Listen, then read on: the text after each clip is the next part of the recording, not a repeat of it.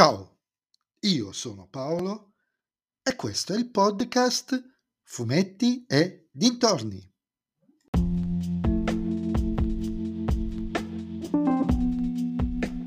In questo nuovo episodio del podcast vi parlerò del numero 446 di Dylan Dog, L'altro lato dello specchio, scritto da Barbara Baraldi e disegnato da Davide Furnò, Nicola Mari e Marco Nizzoli, edito dalla Sergio Bonelli Editore.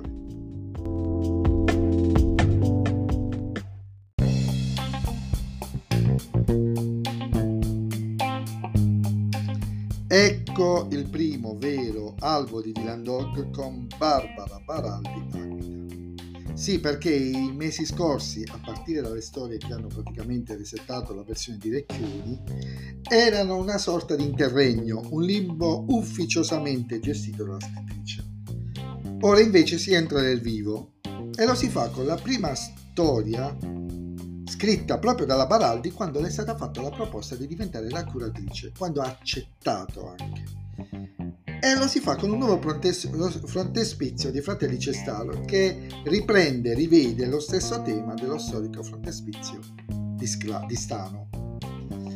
La storia della Baraldi è decisamente molto attuale in tema con le notizie che negli ultimi mesi stanno riempendo le nostre bacheche e a volte anche il nostro lavoro, ovvero le intelligenze artificiali.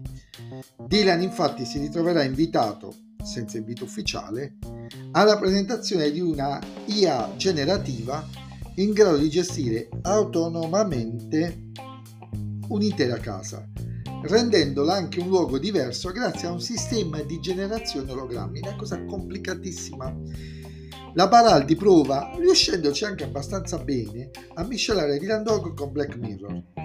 Dalla serie tv prende le distorsioni della società iniettate di fantascienza, che poi è sempre meno fanta, per miscelarle con le strutture na- narrative di Dylan fatte di mostri, assassini e case stregate.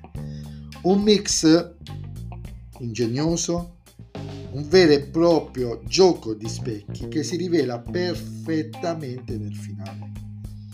Brava anche a, rispe- eh, scusatemi, a ripescare un oggetto legato ad un tema e ad un personaggio che non si vedeva da tantissimo tempo, stimolando sinceramente la mia curiosità e credo anche la vostra su come sarebbe stato usato. Ed è stato usato in maniera intelligente e furba applauso, oltre che per l'uso dell'oggetto, anche per l'uso dei disegnatori.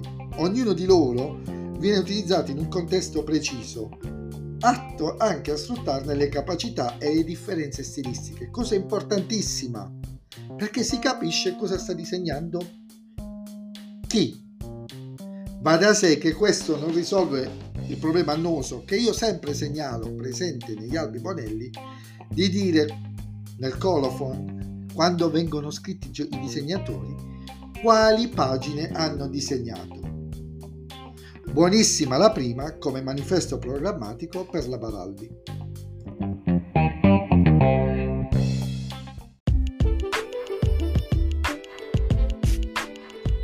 E anche questo episodio del podcast è terminato. Voi mi riascolterete nel prossimo episodio.